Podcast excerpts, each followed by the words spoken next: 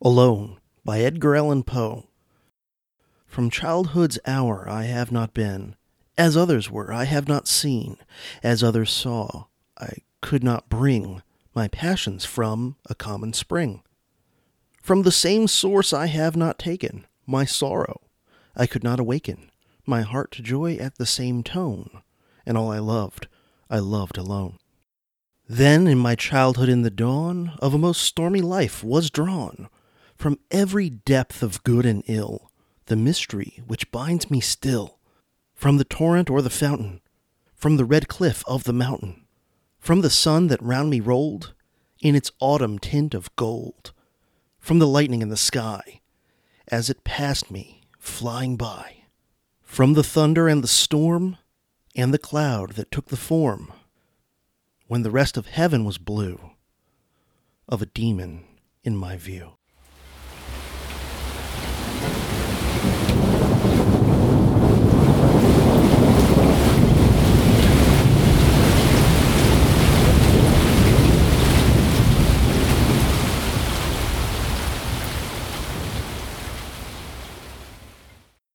Hey everybody, CJ here. Welcome to episode 123 of the Dangerous History Podcast. And a happy Halloween to you and yours. And if you're listening to this at a totally different time of year because of the time shift nature of podcasting, well, I hope you have a nice little Halloween feeling in your heart, even if it's the middle of summer or the dead of winter. And I hope that the next Halloween you have is excellent. Halloween has long been one of my favorite holidays, and I have to say I'm intensely jealous of those of you who live in places that has a real autumn. I only lived for two years in a place that had a real autumn in my entire life, and I absolutely loved it. The feel of the air, the smell of things, the colors of the changing leaves, all that. I miss it dearly, but I still love Halloween.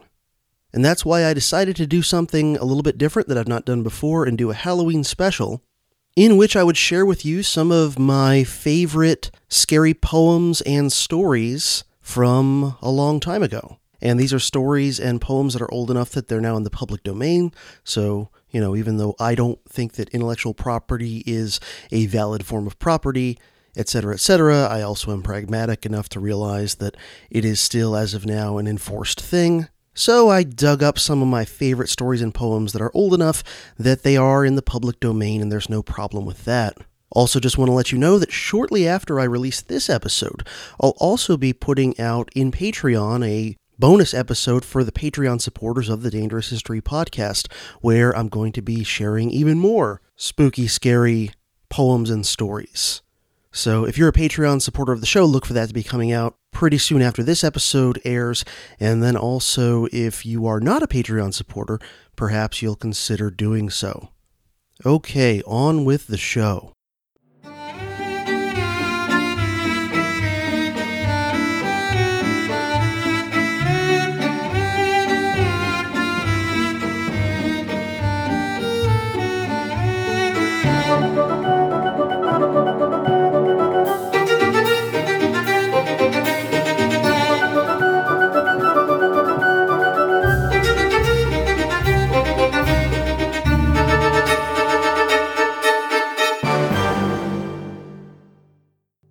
Young Goodman Brown by Nathaniel Hawthorne. Young Goodman Brown came forth at sunset into the street at Salem Village, but put his head back after crossing the threshold to exchange a parting kiss with his young wife. And Faith, as the young wife was aptly named, thrust her own pretty head into the street, letting the wind play with the pink ribbons of her cap while she called to Goodman Brown. Dearest heart, whispered she, softly and rather sadly, when her lips were close to his ear.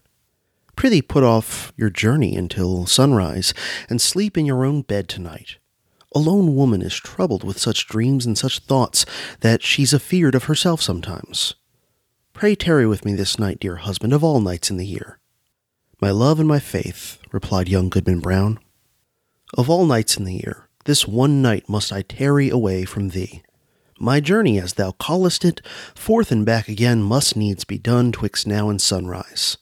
What, my sweet pretty wife, dost thou doubt me already, and we but three months married? Then God bless you, said Faith, with the pink ribbons, and may you find all well when you come back. Amen, cried Goodman Brown. Say thy prayers, dear Faith, and go to bed at dusk, and no harm will come to thee. So they parted, and the young man pursued his way until, being about to turn the corner by the meeting house, he looked back and saw the head of Faith, still peeping after him with a melancholy air in spite of her pink ribbons. Poor little Faith, thought he, for his heart smote him. What a wretch am I to leave her on such an errand? She talks of dreams, too. Methought as she spoke there was trouble in her face, as if a dream had warned her what work is to be done tonight. But no, no. 'Twould kill her to think it. Well, she's a blessed angel on earth, and after this one night I'll cling to her skirts and follow her to heaven. With this excellent resolve for the future, Goodman Brown felt himself justified in making more haste on his present evil purpose.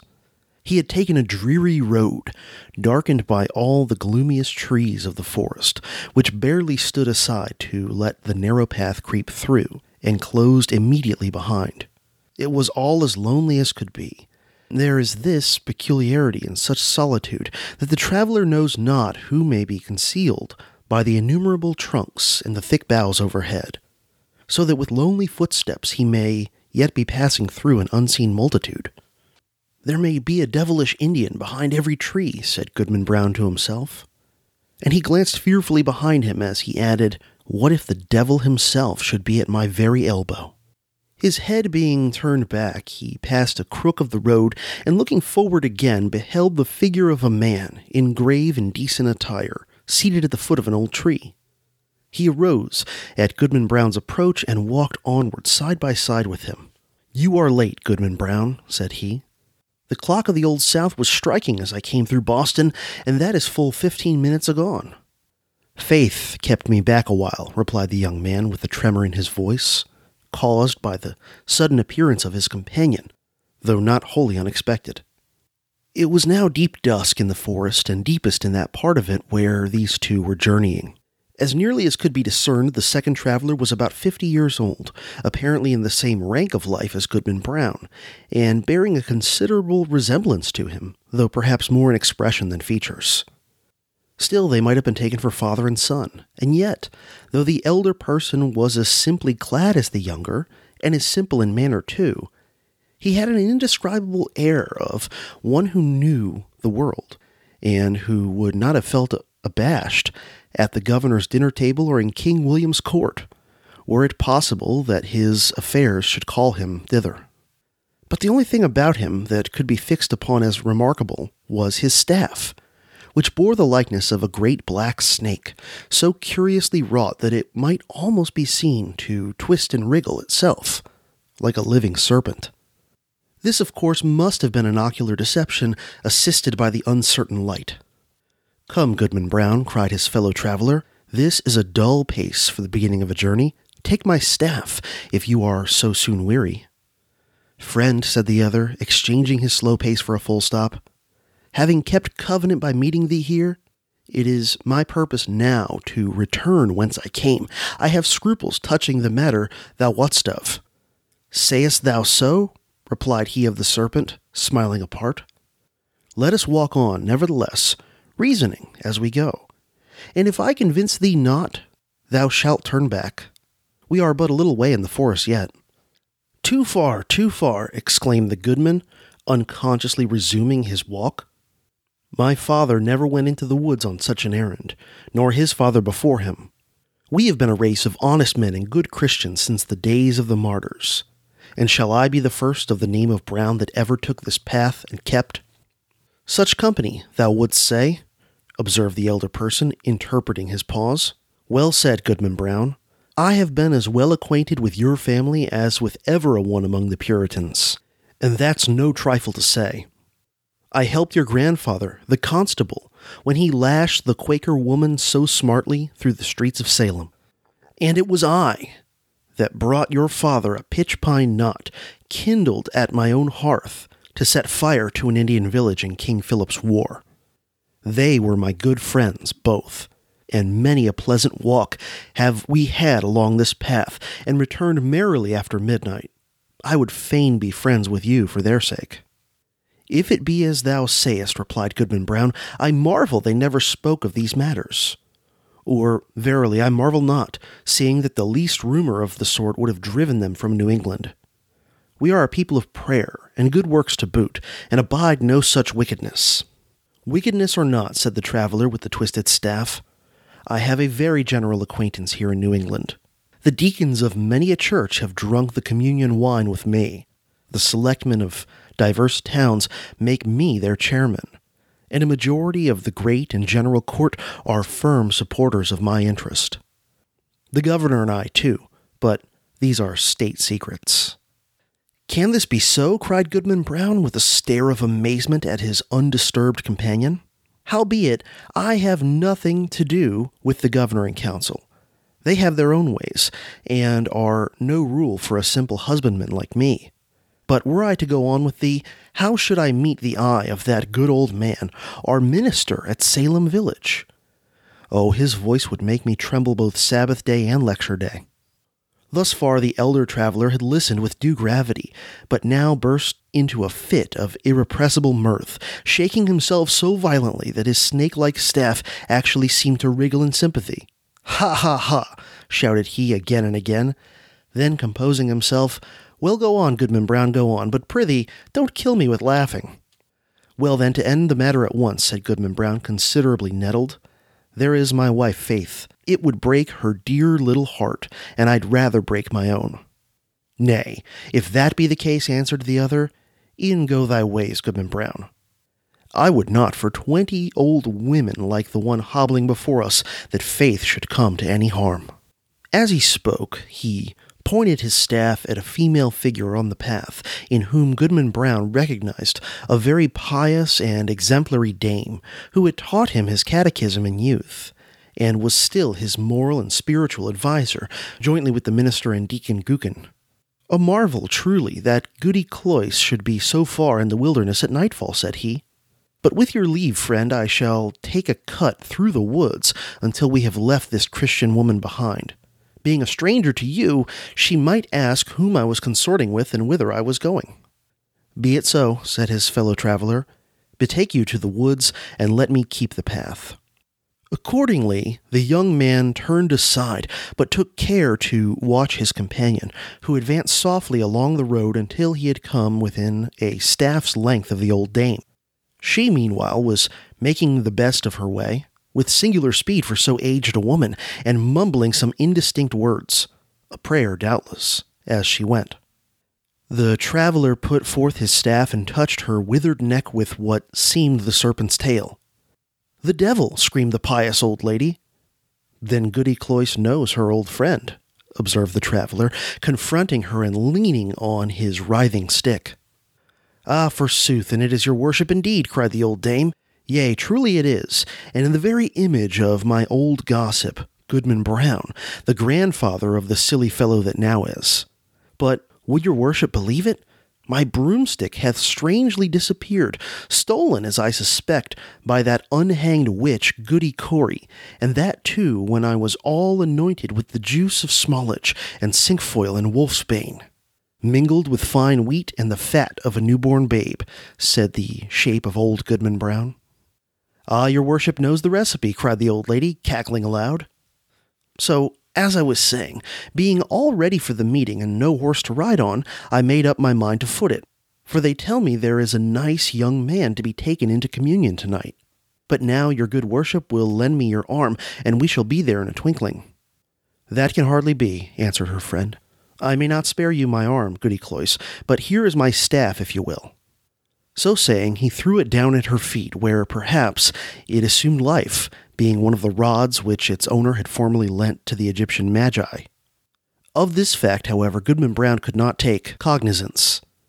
He had cast up his eyes in astonishment, and looking down again, beheld neither Goody Cloyse nor the serpentine staff, but his fellow traveler alone, who waited for him as calmly as if nothing had happened. That old woman taught me my catechism, said the young man, and there was a world of meaning in this simple comment. They continued to walk onward, while the elder traveler exhorted his companion to make good speed and persevere in the path. discoursing so aptly that his arguments seemed rather to spring up in the bosom of his auditor than to be suggested by himself. As they went, he plucked a branch of maple to serve for a walking stick and began to strip it of the twigs and little boughs, which were wet with evening dew. The moment his fingers touched them, they became strangely withered and dried up as with a week's sunshine. Thus the pair proceeded at a good free pace until suddenly, in a gloomy hollow of the road, Goodman Brown sat himself down on the stump of a tree and refused to go any further. Friend, said he stubbornly, my mind is made up. Not another step will I budge on this errand. What if a wretched old woman do choose to go to the devil when I thought she was going to heaven? Is that any reason why I should quit my dear faith and go after her? You will think better of this by and by, said his acquaintance composedly. Sit here and rest yourself a while. And when you feel like moving again, here is my staff to help you along. Without more words, he threw his companion the maple stick and was as speedily out of sight as if he had vanished into the deepening gloom. The young man sat a few moments by the roadside, applauding himself greatly, and thinking with how clear a conscience he should meet the minister in his morning walk, nor shrink from the eye of good old Deacon Gookin. And what calm sleep would be his that very night, which was to have been spent so wickedly, but so purely and sweetly now in the arms of faith. Amidst these pleasant and praiseworthy meditations, Goodman Brown heard the tramp of horses along the road and deemed it advisable to conceal himself within the verge of the forest, conscious of the guilty purpose that had brought him thither, though now so happily turned from it. On came the hoof tramps and the voices of the riders, two grave old voices, conversing soberly as they drew near.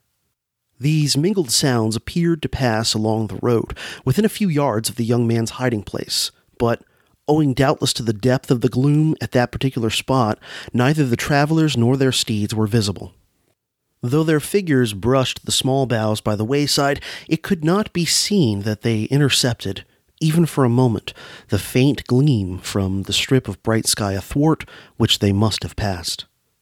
Goodman Brown alternately crouched and stood on tiptoe, pulling aside the branches and thrusting forth his head as far as he durst without discerning so much as a shadow. It vexed him the more because he could have sworn, were such a thing possible, that he recognized the voices of the minister and Deacon Gookin jogging along quietly, as they were wont to do when bound to some ordination or ecclesiastical council.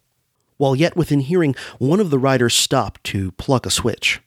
Of the two, Reverend Sir, said the voice like the deacon's, I had rather miss an ordination dinner than tonight's meeting. They tell me that some of our community are to be here from Falmouth and beyond, and others from Connecticut and Rhode Island, besides several of the Indian powwows, who, after their fashion, know almost as much deviltry as the best of us. Moreover, there is a goodly young woman to be taken into communion. Mighty well, Deacon Gookin, replied the solemn old tones of the minister. Spur up, or we shall be late. Nothing can be done, you know, until I get on the ground. The hoofs clattered again, and the voices, talking so strangely in the empty air, passed on through the forest, where no church had ever been gathered or solitary Christian prayed. Whither then could these holy men be journeying so deep into the heathen wilderness? Young Goodman Brown caught hold of a tree for support, being ready to sink down on the ground, faint and overburdened with the heavy sickness of his heart. He looked up to the sky, doubting whether there really was a heaven above him. Yet there was the blue arch, and the stars brightening in it. With heaven above and faith below, I will yet stand firm against the devil, cried Goodman Brown. While he still gazed upward into the deep arch of the firmament and had lifted his hands to pray, a cloud, though no wind was stirring, hurried across the zenith and hid the brightening stars. The blue sky was still visible, except directly overhead, where this black mass of cloud was sweeping swiftly northward. Aloft in the air, as if from the depths of the cloud, came a confused and doubtful sound of voices. Once the listener fancied that he could distinguish the accents of townspeople of his own, men and women, both pious and ungodly, many of whom he had met at the communion table and had seen others rioting at the tavern. The next moment, so indistinct were the sounds, he doubted whether he had heard aught but the murmur of the old forest, whispering without a wind. Then came a stronger swell of those familiar tones, heard daily in the sunshine at Salem village, but never until now from a cloud of night. There was one voice of a young woman, uttering lamentations, yet with an uncertain sorrow, and entreating for some favor which perhaps it would grieve her to obtain and all the unseen multitude, both saints and sinners, seemed to encourage her onward. Faith! shouted Goodman Brown in a voice of agony and desperation, and the echoes of the forest mocked him, crying, Faith, faith, as if bewildered wretches were seeking her all through the wilderness. The cry of grief, rage, and terror was yet piercing the night when the unhappy husband held his breath for a response. There was a scream, drowned immediately in a loud murmur of voices, fading into far off laughter as the dark cloud swept away, leaving the clear and silent sky above Goodman Brown. But something fluttered lightly down through the air and caught on the branch of a tree. The young man seized it and beheld a pink ribbon. My faith is gone, cried he, after one stupefied moment. There is no good on earth, and sin is but a name. Come, devil, for to thee is this world given. And, maddened with despair, so that he laughed loud and long, did Goodman Brown grasp his staff and set forth again, at such a rate that he seemed to fly along the forest path rather than to walk or run. The road grew wilder and drearier and more faintly traced, and vanished at length, leaving him in the heart of the dark wilderness, still rushing onward with the instinct that guides mortal men to evil. The whole forest was peopled with frightful sounds the creaking of the trees, the howling of wild beasts, and the yell of Indians. While sometimes the wind tolled like a distant church bell, and sometimes gave a broad roar around the traveler, as if all nature were laughing him to scorn. But he was himself the chief horror at the scene, and shrank not from its other horrors. Ha ha ha! roared Goodman Brown when the wind laughed at him. Let us hear which will laugh loudest. Think not to frighten me with your deviltry. Come, witch, come, wizard, come, Indian powwow, come, devil himself, and here comes Goodman Brown. You may as well fear him as he fears you. In truth, all through the haunted forest, there could be nothing more frightful than the figure of Goodman Brown. On he flew, among the black pines, brandishing his staff with frenzied gestures, now giving vent to an inspiration of horrid blasphemy, and now shouting forth such laughter as set all the echoes of the forest laughing like demons around him. The fiend in his own shape is less hideous than when he rages in the breast of man. Thus sped the demoniac on his course until, quivering among the trees, he saw a red light before him, as when the felled trunks and branches of a clearing have been set on fire, and throw up their lurid blaze against the sky at the hour of midnight. He paused in a lull of the tempest that had driven him onward, and heard the swell of what seemed a hymn, rolling solemnly from a distance with the weight of many voices. He knew the tune. It was a familiar one in the choir of the village meeting house. The verse died heavily away and was lengthened by a chorus, not of human voices, but of all the sounds of the benighted wilderness pealing in awful harmony together. Goodman Brown cried out, and his cry was lost to his own ear by its unison with the cry of the desert. In the interval of silence, he stole forward until the light glared full upon his eyes. At one extremity of an open space, hemmed in by the dark wall of the forest, arose a rock bearing some rude, natural resemblance either to an altar or a pulpit, and surrounded by four blazing pines, their tops aflame, their stems untouched, like candles at an evening meeting. The mass of foliage that had overgrown the summit of the rock was all on fire, blazing high into the night and fitfully illuminating the whole field. Each pendant twig and leafy festoon was in a blaze. As the red light rose and fell, a numerous congregation alternately shone forth, then disappeared in shadow, and again grew, as it were, out of the darkness, peopling the heart of the solitary woods at once. A grave and dark clad company, quoth Goodman Brown, In truth, they were such. Among them, quivering to and fro between gloom and splendor, appeared faces that would be seen next day at the council board of the province, and others which, Sabbath after Sabbath, looked devoutly heavenward and benignantly over the crowded pews from the holiest pulpits in the land. Some affirm that the lady of the governor was there. At least there were high dames well known to her, and wives of honored husbands, and widows, a great multitude, and ancient maidens, all of excellent repute, and fair young girls who trembled lest their mothers should espy them. Either the sudden gleams of light flashing over the obscure field bedazzled Goodman Brown, or he recognized a score of the church members of Salem Village, famous for their especial sanctity. Good old Deacon Gookin had arrived and waited at the skirts of that venerable saint, his revered pastor. But, irreverently consorting with these grave, reputable, and pious people, these elders of the church, these chaste dames and dewy virgins, there were men of dissolute lives and women of spotted fame, wretches given over to all mean and filthy vice, and suspected even of horrid crimes. It was strange to see that the good shrank not from the wicked, nor were the sinners abashed by the saints. Scattered also among their pale faced enemies were the Indian priests or powwows, who had often scared their native forest with more hideous incantations than any known to English witchcraft. But where is faith? thought Goodman Brown, and as hope came into his heart, he trembled. Another verse of the hymn arose, a slow and mournful strain, such as the pious love, but joined to words which expressed all that our nature can conceive of sin, and darkly hinted far more.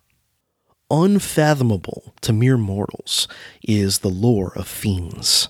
Verse after verse was sung, and still the chorus of the desert swelled between like the deepest tone of a mighty organ and with the final peal of that dreadful anthem, there came a sound as if the roaring wind, the rushing streams, the howling beast, and every other voice of the unconcerted wilderness were mingling and according with the voice of a guilty man in homage to the Prince of all. The four blazing pines threw up a loftier flame, and obscurely discovered shapes and visages of horror on the smoke wreaths above the impious assembly. At the same moment, the fire on the rock shot redly forth and formed a glowing arch above its base, where now appeared a figure. With reverence be it spoken, the figure bore no slight similitude, both in garb and manner, to some grave divine of the New England churches. Bring forth the converts, cried a voice that echoed through the field and rolled into the forest.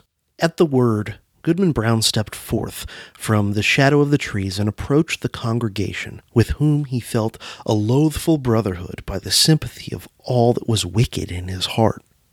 He could have well nigh sworn that the shape of his own dead father beckoned him to advance, looking downward from a smoke of wreath, while a woman with dim features of despair threw out her hand to warn him back. Was it his mother? But he had no power to retreat one step, nor to resist, even in thought, when the minister and good old Deacon Gookin seized his arms and led him to the blazing rock. Thither came also the slender form of a veiled female, led between Goody Cloyse, that pious teacher of the Catechism, and Martha Carrier, who had received the devil's promise to be queen of hell. A rampant hag was she, and there stood the proselytes beneath the canopy of fire. Welcome, my children, said the dark figure, to the communion of your race. Ye have found thus young your nature and your destiny. My children, look behind you. They turned, and, flashing forth as it were in a sheet of flame, the fiend worshippers were seen. The smile of welcome gleamed darkly on every visage.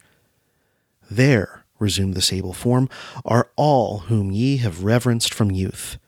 You deemed them holier than yourselves and shrank from your own sin, contrasting it with their lives of righteousness and prayerful aspirations heavenward. Yet here are they all in my worshipping assembly. This night it shall be granted you to know their secret deeds. How hoary bearded elders of the church have whispered wanton words to the young maids of their households. How many a woman eager for widow's weeds, has given her husband a drink at bedtime and let him sleep his last sleep in her bosom. How beardless youths have made haste to inherit their father's wealth, and how fair damsels, blush not, sweet ones, have dug little graves in the garden and bidden me, the sole guest, to an infant's funeral. By the sympathy of your human hearts for sin, ye shall scent out all the places, whether in church, bedchamber, street, field, or forest, where crime has been committed, and shall exult to behold the whole earth one stain of guilt, one mighty blood spot. Far more than this, it shall be yours to penetrate in every bosom the deep mystery of sin, the fountain of all wicked arts, and which inexhaustibly supplies more evil impulses than human power, than my power at its utmost can make manifest in deeds. And now, my children, look upon each other. They did so, and by the blaze of the hell kindled torches, the wretched man beheld his faith, and the wife her husband, trembling before that unhallowed altar.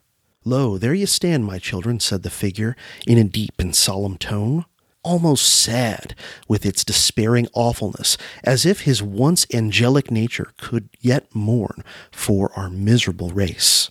Depending upon one another's hearts, ye had still hoped that virtue were not all a dream. Now are ye undeceived. Evil is the nature of mankind. Evil must be your only happiness. Welcome again, my children, to the communion of your race. Welcome, repeated the fiend worshippers in one cry of despair and triumph. And there they stood, the only pair, as it seemed, who were yet hesitating on the verge of wickedness in this dark world. A basin was hollowed naturally in the rock. Did it contain water reddened by the lurid light, or was it blood, or perchance a liquid flame?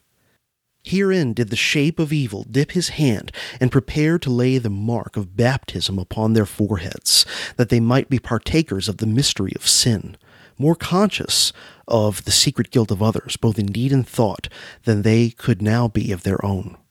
The husband cast one look at his pale wife and faith at him. What polluted wretches would the next glance show them to each other, shuddering alike at what they disclosed and what they saw? Faith, faith, cried the husband, look up to heaven and resist the wicked one. Whether faith obeyed he knew not. Hardly had he spoken when he found himself amid calm night and solitude, listening to a roar of the wind, which died heavily away through the forest. He staggered against the rock and felt it chill and damp, while a hanging twig that had been all on fire besprinkled his cheek with the coldest dew. The next morning, young Goodman Brown came slowly into the street of Salem village, staring around him like a bewildered man.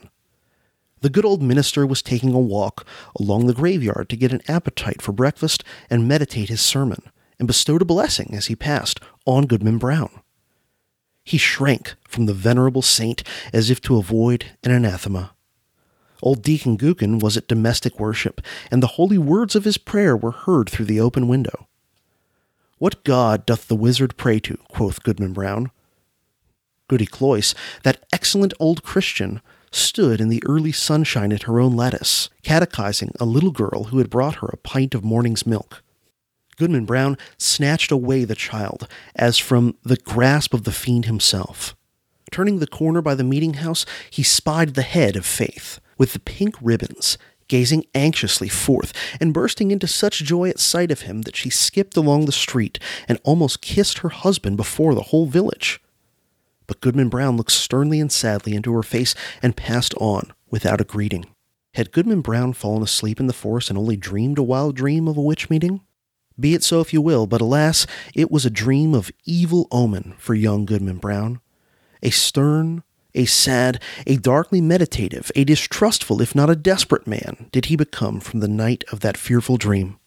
On the Sabbath day, when the congregation was singing a holy psalm, he could not listen because an anthem of sin rushed loudly upon his ear and drowned all the blessed strain. When the minister spoke from the pulpit with power and fervid eloquence, and with his hand on the open Bible, of the sacred truths of our religion, and of saint like lives and triumphant deaths, and of future bliss or misery unutterable. Then did Goodman Brown turn pale, dreading lest the roof should thunder down upon the gray blasphemer and his hearers. Often, waking suddenly at midnight, he shrank from the bosom of faith, and at morning or eventide, when the family knelt down at prayer, he scowled and muttered to himself, and gazed sternly at his wife, and turned away.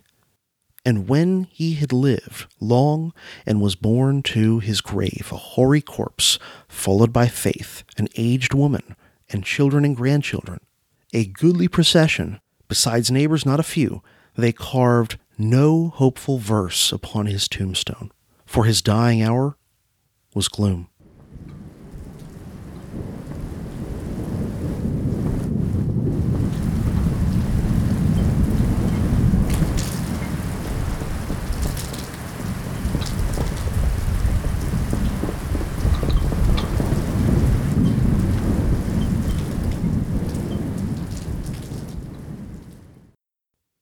The Festival by H.P. Lovecraft. At the top of the story, before the story itself starts, there's a quotation in Latin that I won't even try to pronounce, but luckily it has a it has an English translation, so I can read that to you. Devils so work that things which are not appear to men as if they were real. Lactantius. I was far from home, and the spell of the eastern sea was upon me. In the twilight, I heard it pounding on the rocks, and I knew it lay just over the hill where the twisting willows writhed against the clearing sky and the first stars of evening. And because my fathers had called me to the old town beyond, I pushed on through the shallow, new fallen snow along the road that soared lonely up to where Aldebaran twinkled among the trees on toward the very ancient town I had never seen but often dreamed of. It was the Yuletide that men call Christmas, though they know in their hearts it is older than Bethlehem and Babylon, older than Memphis and mankind. It was Yuletide, and I had come at last to the ancient sea town where my people had dwelt and kept festival in the elder time when festival was forbidden where also they had commanded their sons to keep festival once every century, that the memory of primal secrets might not be forgotten. Mine were an old people, and were old even when this land was settled three hundred years before. And they were strange because they had come as dark, furtive folk from opiate southern gardens of orchids, and spoken another tongue before they learnt the tongue of the blue eyed fishers and now they were scattered and shared only the rituals of mysteries that none living could understand. I was the only one who came back that night to the old fishing town, as legend bade, for only the poor and the lonely remember. Then beyond the hill's crest I saw Kingsport, outspread frostily in the gloaming. Snowy Kingsport, with its ancient vanes and steeples, ridge poles and chimney pots, wharves and small bridges, willow trees and graveyards, endless labyrinths of steep, narrow, crooked streets, and dizzy church crowned central peak that time durst not touch. Ceaseless mazes of colonial houses, piled and scattered at all angles and levels like a child's disordered blocks antiquity hovering on gray wings over winter whitened gables and gambrel roofs. Fan lights and small pane windows, one by one gleaming out in the cold dusk to join Orion and the archaic stars, and against the rotting wharves the sea pounded, the secretive, immemorial sea out of which the people had come in the elder time. Beside the road at its crest, a still higher summit rose, bleak and windswept I saw that it was a burying ground where black gravestones stuck ghoulishly through the snow like the decayed fingernails of a gigantic corpse. The printless road was very lonely, and sometimes I thought I heard a distant, horrible creaking as of a gibbet in the wind. They had hanged four kinsmen of mine for witchcraft in 1692, but I did not know just where. As the road wound down the seaward slope, I listened for the merry sounds of a village at evening, but did not hear them. Then I thought of the season, and felt that these old Puritan folk might well have Christmas customs strange to me and full of silent hearthside prayer. So after that, I did not listen for merriment or look for wayfarers, kept on down past the hushed lighted farmhouses and shadowy stone walls to where the signs of ancient shops and sea taverns creaked in the salt breeze, and the grotesque knockers of pillared doorways glistened along deserted unpaved lanes in the light of little curtained windows. I had seen maps of the town and knew where to find the home of my people. It was told that I should be known and welcomed, for village legend lives long. So I hastened through Back Street to Circle Court and across the fresh snow on the one full flagstone pavement in the town to where Green Lane heads off behind the market house. The old maps still held good, and I had no trouble. Though at Arkham, they must have lied when they said the trolleys ran to this place, since I saw not a wire overhead. Snow would have hid the rails in any case. I was glad I had chosen to walk, for the white village seemed very beautiful from the hill, and now I was eager to knock at the door of my people, the seventh house on the left in Green Lane, with an ancient peaked roof and jutting second story, all built before 1650. There were lights inside the house as when I came upon it, and I saw from the diamond window panes that it must have been kept very close to its antique state. The upper part overhung the narrow grass grown street and nearly met the overhanging part of the house opposite, so that I was almost in a tunnel, with the low stone doorstep wholly free from snow. There was no sidewalk, but many houses had high doors reached by double flights of steps with iron railings. It was an odd scene, and because I was strange to New England, I had never known its like before. Though it pleased me, I would have relished it better if there had been footprints in the snow and people in the streets, and a few windows without drawn curtains. When I sounded the archaic iron knocker, I was half afraid. Some fear had been gathering in me, perhaps because of the strangeness of my heritage and the bleakness of the evening and the queerness of the silence in that aged town of curious customs. And when my knock was answered, I was fully afraid because I had not heard any footsteps before the door creaked open. But I was not afraid long, for the gowned, slippered old man in the doorway had a bland face that reassured me and though he made signs that he was dumb, he wrote a quaint and ancient welcome with the stylus and wax tablet he carried. He beckoned me into a low, candle-lit room with massive exposed rafters and dark, stiff, sparse furniture of the 17th century. The past was vivid there, for not an attribute was missing. There was a cavernous fireplace and a spinning wheel at which a bent old woman in loose wrapper and deep poke bonnet sat back toward me, silently spinning despite the festive season. An indefinite dampness seemed upon the place, and I marveled that no fire should be blazing. The high backed settle faced the row of curtain windows at the left and seemed to be occupied, though I was not sure. I did not like everything about what I saw and felt again the fear I had had. This fear grew stronger from what had before lessened it, for the more I looked at the old man's bland face, the more its very blandness terrified me. The eyes never moved, and the skin was too much like wax. Finally, I was sure it was not a face at all, but a fiendishly cunning mask. But the flabby hands, curiously gloved, wrote genially on the tablet and told me I must wait a while before I could be led to the place of the festival.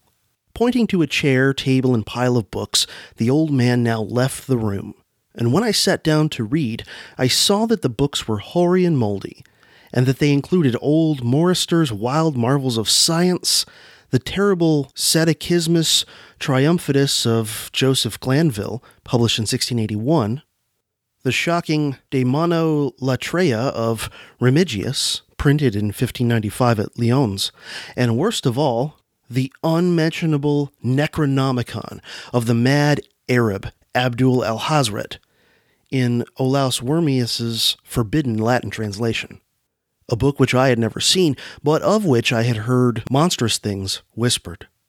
No one spoke to me, but I could hear the creaking of signs in the wind outside and the whir of the wheel as the bonneted old woman continued her silent spinning, spinning. I thought the room and the books and the people very morbid and disquieting, but because an old tradition of my father's had summoned me to strange feastings, I resolved to expect queer things. So I tried to read and soon became tremblingly absorbed by something I found in that accursed Necronomicon. A thought and a legend too hideous for sanity or consciousness, but I disliked it when I fancied I heard the closing of one of the windows that the settle faced, as if it had been stealthily opened. It had seemed to follow a whirring that was not of the old woman's spinning wheel. This was not much, though, for the old woman was spinning very hard, and the aged clock had been striking. After that, I lost the feeling that there were persons on the settle, and was reading intently and shudderingly when the old man came back, booted and dressed in a loose antique costume, and sat down on that very bench, so that I could not see him. It was certainly nervous waiting, and the blasphemous book in my hands made it doubly so. When eleven struck, however, the old man stood up, glided to a massive carved chest in a corner, and got two hooded cloaks, one of which he donned, and the other of which he draped round the old woman, who had ceased her monotonous spinning. Then they both started for the outer door, the woman lamely creeping, and the old man, after picking up the very book I had been reading, beckoning me as he drew his hood over that unmoving face or mask. We went out into the moonless and tortuous network of that incredibly ancient town, went out as the lights in the curtained windows disappeared one by one, and the dog star leered at the throng of cowled, cloaked figures that poured silently from every doorway and formed monstrous processions up this street and that. Past the creaking signs and antediluvian gables, the thatched roofs and diamond paned windows, threading precipitous lanes where decaying houses overlapped and crumbled together, gliding across open courts and churchyards where the bobbing lanterns made eldritch drunken constellations. Amid these hushed throngs, I followed my voiceless guides, jostled by elbows that seemed preternaturally soft, and pressed by chests and stomachs that seemed abnormally pulpy but seeing never a face and hearing never a word. Up, up, up the eerie column slithered, and I saw that all the travelers were converging as they flowed near a sort of focus of crazy alleys at the top of a high hill in the center of town, where perched a great white church. I had seen it from the road's crest when I looked at Kingsport in the new dusk, and it made me shiver because Aldebaran had seemed to balance itself a moment on the ghostly spire. There was an open space around the church, partly a churchyard with spectral shafts, and partly a half paved square swept nearly bare of snow by the wind and lined with unwholesomely archaic houses having peaked roofs and overhanging gables.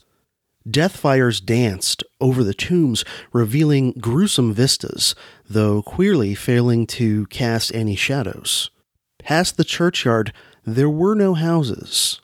I could see over the hill's summit and watch the glimmer of stars on the harbor, though the town was invisible in the dark. Only once in a while a lantern bobbed horribly through the serpentine alleys on its way to overtake the throng that was now slipping speechlessly into the church. I waited till the crowd had oozed into the black doorway until all the stragglers had followed. The old man was pulling at my sleeve, but I was determined to be the last. Crossing the threshold into the swarming temple of unknown darkness, I turned once to look at the outside world as the churchyard phosphorescence cast a sickly glow on the hilltop pavement. And as I did so, I shuddered, for though the wind had not left much snow, a few patches did remain on the path near the door, and in that fleeting backward look it seemed to my troubled eyes that they bore no mark of passing feet, not even mine. The church was scarce lighted by all the lanterns that had entered it, for most of the throng had already vanished. They had streamed up the aisle between the high pews to the trap door of the vaults which yawned loathsomely open just before the pulpit, and were now squirming noiselessly in. I followed dumbly down the foot worn steps and into the dark, suffocating crypt. The tail of that sinuous line of night marchers seemed very horrible, and as I saw them wriggling into a venerable tomb, they seemed more horrible still. Then I noticed that the tomb's floor had an aperture down which the throng was sliding, and in a moment we were all descending an ominous staircase of rough hewn stone, a narrow, spiral staircase, damp and peculiarly odorous, that wound endlessly down into the bowels of the hill, past monotonous walls of dripping stone blocks and crumbling mortar. It was a silent, shocking descent, and I observed after a horrible interval that the walls and steps were changing in nature, as if chiseled out of the solid rock. What mainly troubled me was that the myriad footfalls made no sound and set up no echoes. After more eons of descent, I saw some side passages or burrows leading from unknown recesses of blackness to this shaft of nighted misery. Soon they became excessively numerous, like impious catacombs of nameless menace, and their pungent odor of decay grew quite unbearable. I knew we must have passed down through the mountain and beneath the earth of Kingsport itself, and I shivered that a town should be so aged and maggoty with subterraneous evil. Then I saw the lurid shimmering of pale light and heard the insidious lapping of sunless waters. Again I shivered, for I did not like the things that the night had brought, and wished bitterly that no forefather had summoned me to this primal rite. As the steps and the passage grew broader, I heard another sound, the thin, whining mockery of a feeble flute. And suddenly there spread out before me the boundless vista of an inner world, a vast fungus shore, litten by a belching column of sick, greenish flame, and washed by a wide, oily river that flowed from abysses frightful and unsuspected to join the blackest gulfs of immemorial ocean. Fainting and gasping, I looked at that unhallowed Erebus of Titan toadstools, leprous fire, and slimy water, and saw the cloaked throngs forming a semicircle around the blazing pillar. It was the Yule rite, older than man and fated to survive him, the primal rite of the solstice and of spring's promise beyond the snows, the rite of fire and evergreen, light and music, and in the Stygian grotto I saw them do the rite, and adore the sick pillar of flame, and throw into the water handfuls gouged out of the viscous vegetation, which glittered green in the chlorotic glare. I saw this, and I saw something amorphously squatted far away from the light, piping noisomely on a flute. And as the thing piped, I thought I heard noxious, muffled flutterings in the fetid darkness where I could not see. But what frightened me most was that flaming column, spouting volcanically from depths profound and inconceivable, casting no shadows, as healthy flames should, and coating the nitrous stone with a nasty venomous verdigris. For in all that seething combustion, no warmth lay, but only the clamminess of death and corruption. The man who had brought me now squirmed to a point directly beside the hideous flame and made stiff ceremonial motions to the semicircle he faced. At certain stages of the ritual, they did groveling obeisance, especially when he held above his head that abhorrent Necronomicon he had taken with him. And I shared all the obeisances because I had been summoned to this festival by the writings of my forefathers. Then the old man made a signal to the half seen flute player in the darkness, which player thereupon changed its feeble drone to a scarce louder drone in another key, precipitating as it did so a horror unthinkable and unexpected. At this horror I sank nearly to the lichened earth, transfixed with the dread, not of this or any world, but only of the mad spaces between the stars out of the unimaginable blackness, beyond the gangrenous glare of that cold flame, out of the Tartarian leagues through which that oily river rolled uncanny, unheard, and unsuspected, there flopped rhythmically a horde of tame, trained, hybrid winged things that no sound eye could ever wholly grasp, or sound brain ever wholly remember. They were not altogether crows, nor moles, nor buzzards, nor ants, nor vampire bats, nor decomposed human beings, but something I cannot and must not recall. They flopped limply along, half with their webbed feet and half with their membranous wings, and as they reached the throng of celebrants, the cowled figures seized and mounted them, and rode off one by one along the reaches of that unlighted river, into pits and galleries of panic, where poisoned springs feed frightful and undiscoverable cataracts. The old spinning woman had gone with the throng, and the old man remained only because I had refused when he motioned me to seize an animal and ride like the rest. I saw when I staggered to my feet that the amorphous flute player had rolled out of sight, but that two of the beasts were patiently standing by.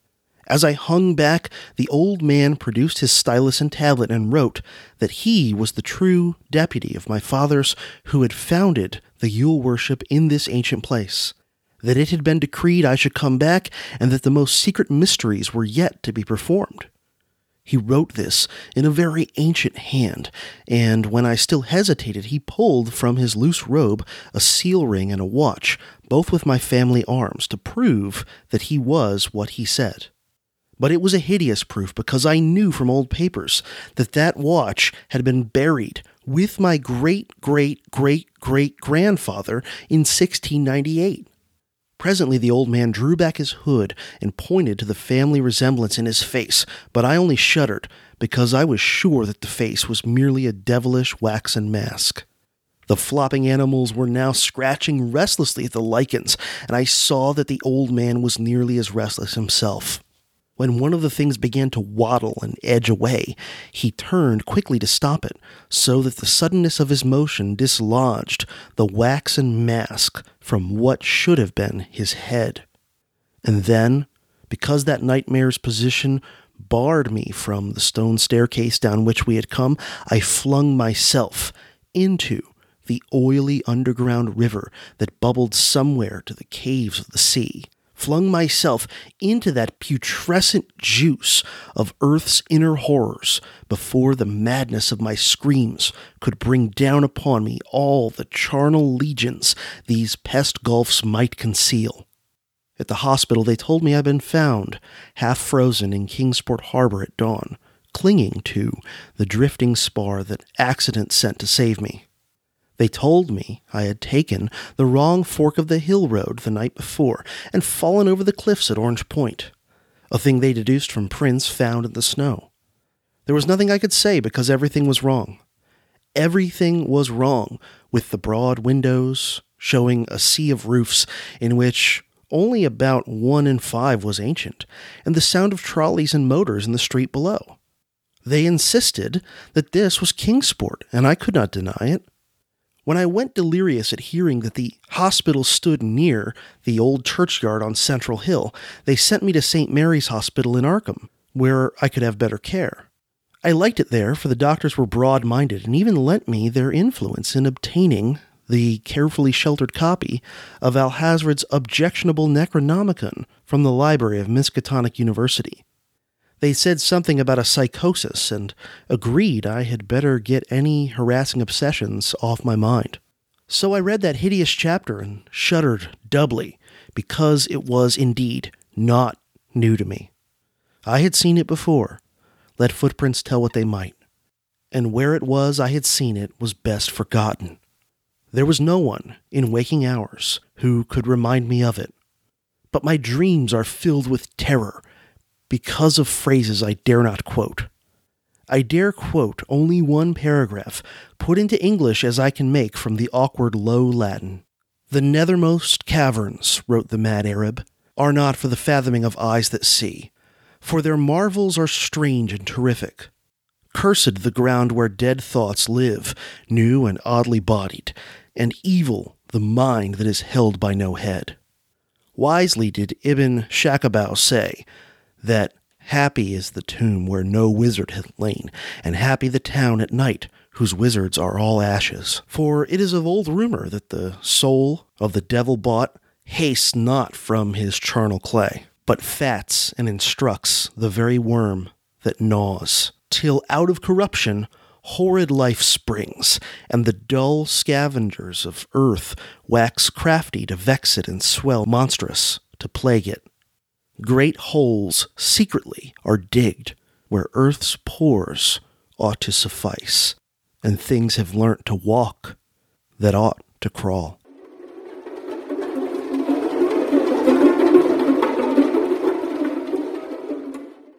Darkness by Lord Byron. I had a dream which was not all a dream. The bright sun was extinguished, and the stars did wander darkling in the eternal space. Rayless and pathless, and the icy earth swung blind and blackening in the moonless air. Morn came and went, and came and brought no day. And men forgot their passions in the dread of this their desolation, and all hearts were chilled into a selfish prayer for light. And they did live by watchfires, and the thrones, the palaces of crowned kings, the huts, the habitations of all things which dwell, were burnt for beacons. Cities were consumed, and men were gathered around their blazing homes to look once more into each other's face. Happy were those who dwelt within the eye of the volcanoes and their mountain torch. A fearful hope was all the world contained. Forests were set on fire, but hour by hour they fell and faded, and the crackling trunks extinguished with a crash, and all was black. The brows of men by the despairing light wore an unearthly aspect. As by fits, the flashes fell upon them. Some lay down and hid their eyes and wept. And some did rest their chins upon their clenched hands and smiled. And others hurried to and fro and fed their funeral piles with fuel, and looked up with mad disquietude on the dull sky, the pall of a past world and then again with curses cast them down upon the dust. And gnashed their teeth and howled.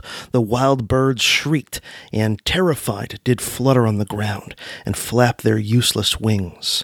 The wildest brutes came tame and tremulous, and vipers crawled, and twined themselves among the multitude.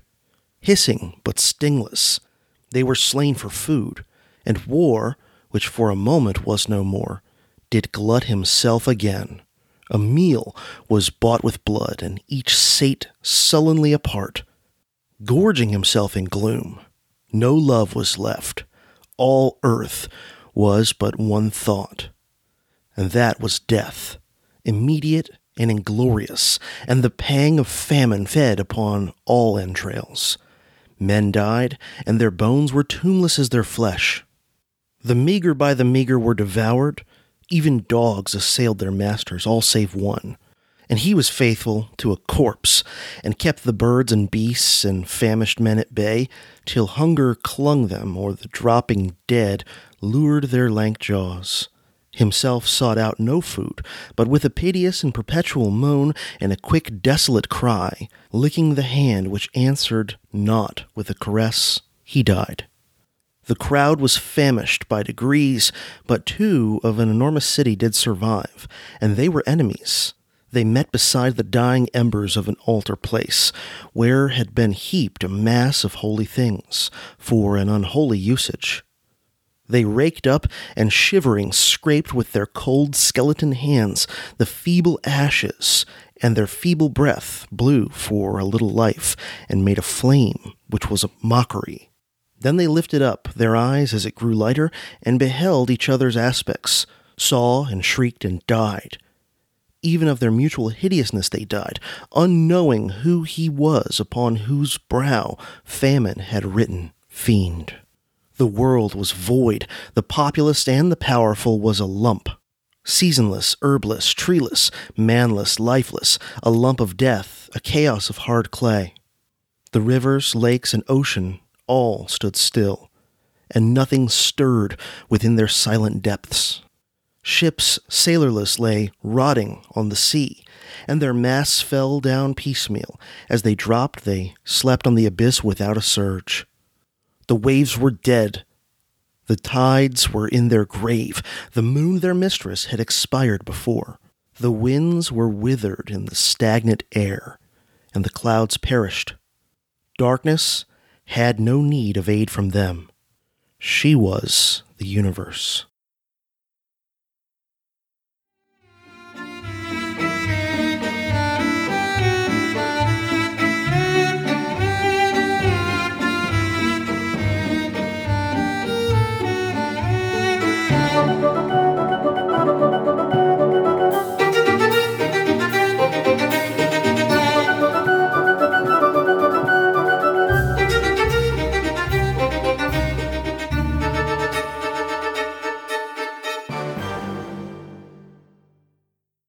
If you liked what you heard in this podcast, there are multiple ways you can help this show continue to exist, to improve, and grow. One is simply to spread the word about the Dangerous History podcast in any way you can social media, online discussion boards, word of mouth, whatever, but to help spread the word to people you think might appreciate it. Also, consider leaving a review or a rating in podcast venues such as iTunes or Stitcher. And you can help the show financially several different ways. One of the best is to go to patreon.com slash profcj. Patreon, by the way, spelled P-A-T-R-E-O-N. Patreon.com slash P-R-O-F-C-J. Sign up to support the show with a per episode donation. If you sign up there for at least $1 per episode, and more is certainly appreciated, but for at least $1 per episode, I'll thank you by name in the next show that I record, and you'll have access to special, exclusive bonus Dangerous History podcast episodes via Patreon that are available nowhere else. So it's a win win. You get some extra Dangerous History podcast, and I get some help in keeping on, keeping on with the show. Also, if you're a supporter of the show on Patreon at a dollar or more per episode, you are eligible to join the private Facebook group entitled Dangerous History Podcast Scholar Warriors. By the way, side note, if your name is different on Patreon from what it is on Facebook, please do contact me if you apply to join the group to let me know who you are on Patreon so that I can verify you're a supporter and then I'll be happy to let you into the group you can go to the show's donate page, profcj.org slash donate, to find other ways to help the show out financially, including PayPal and Bitcoin donations. And of course, you can help the show by purchasing items from Amazon by first going through any of the Amazon affiliate links on my website before you do your shopping. And if you do that and buy anything from Amazon, the Dangerous History Podcast will get a small commission from Amazon at no additional cost to you. One final thing you can do if you want to help out the show is to check out the official Dangerous History Podcast Amazon wish list, where you can order items to help me help the show. And if you do that, I'll thank you by name in the next show that I make after receiving your item. Make sure to check out dangeroushistorypodcast.com if you haven't already to find the show notes for this and every other DHP episode, which usually include lots of links and things like that. Good stuff. This has been another episode of the Dangerous History Podcast, helping you learn the past so you can understand the present and prepare for the future.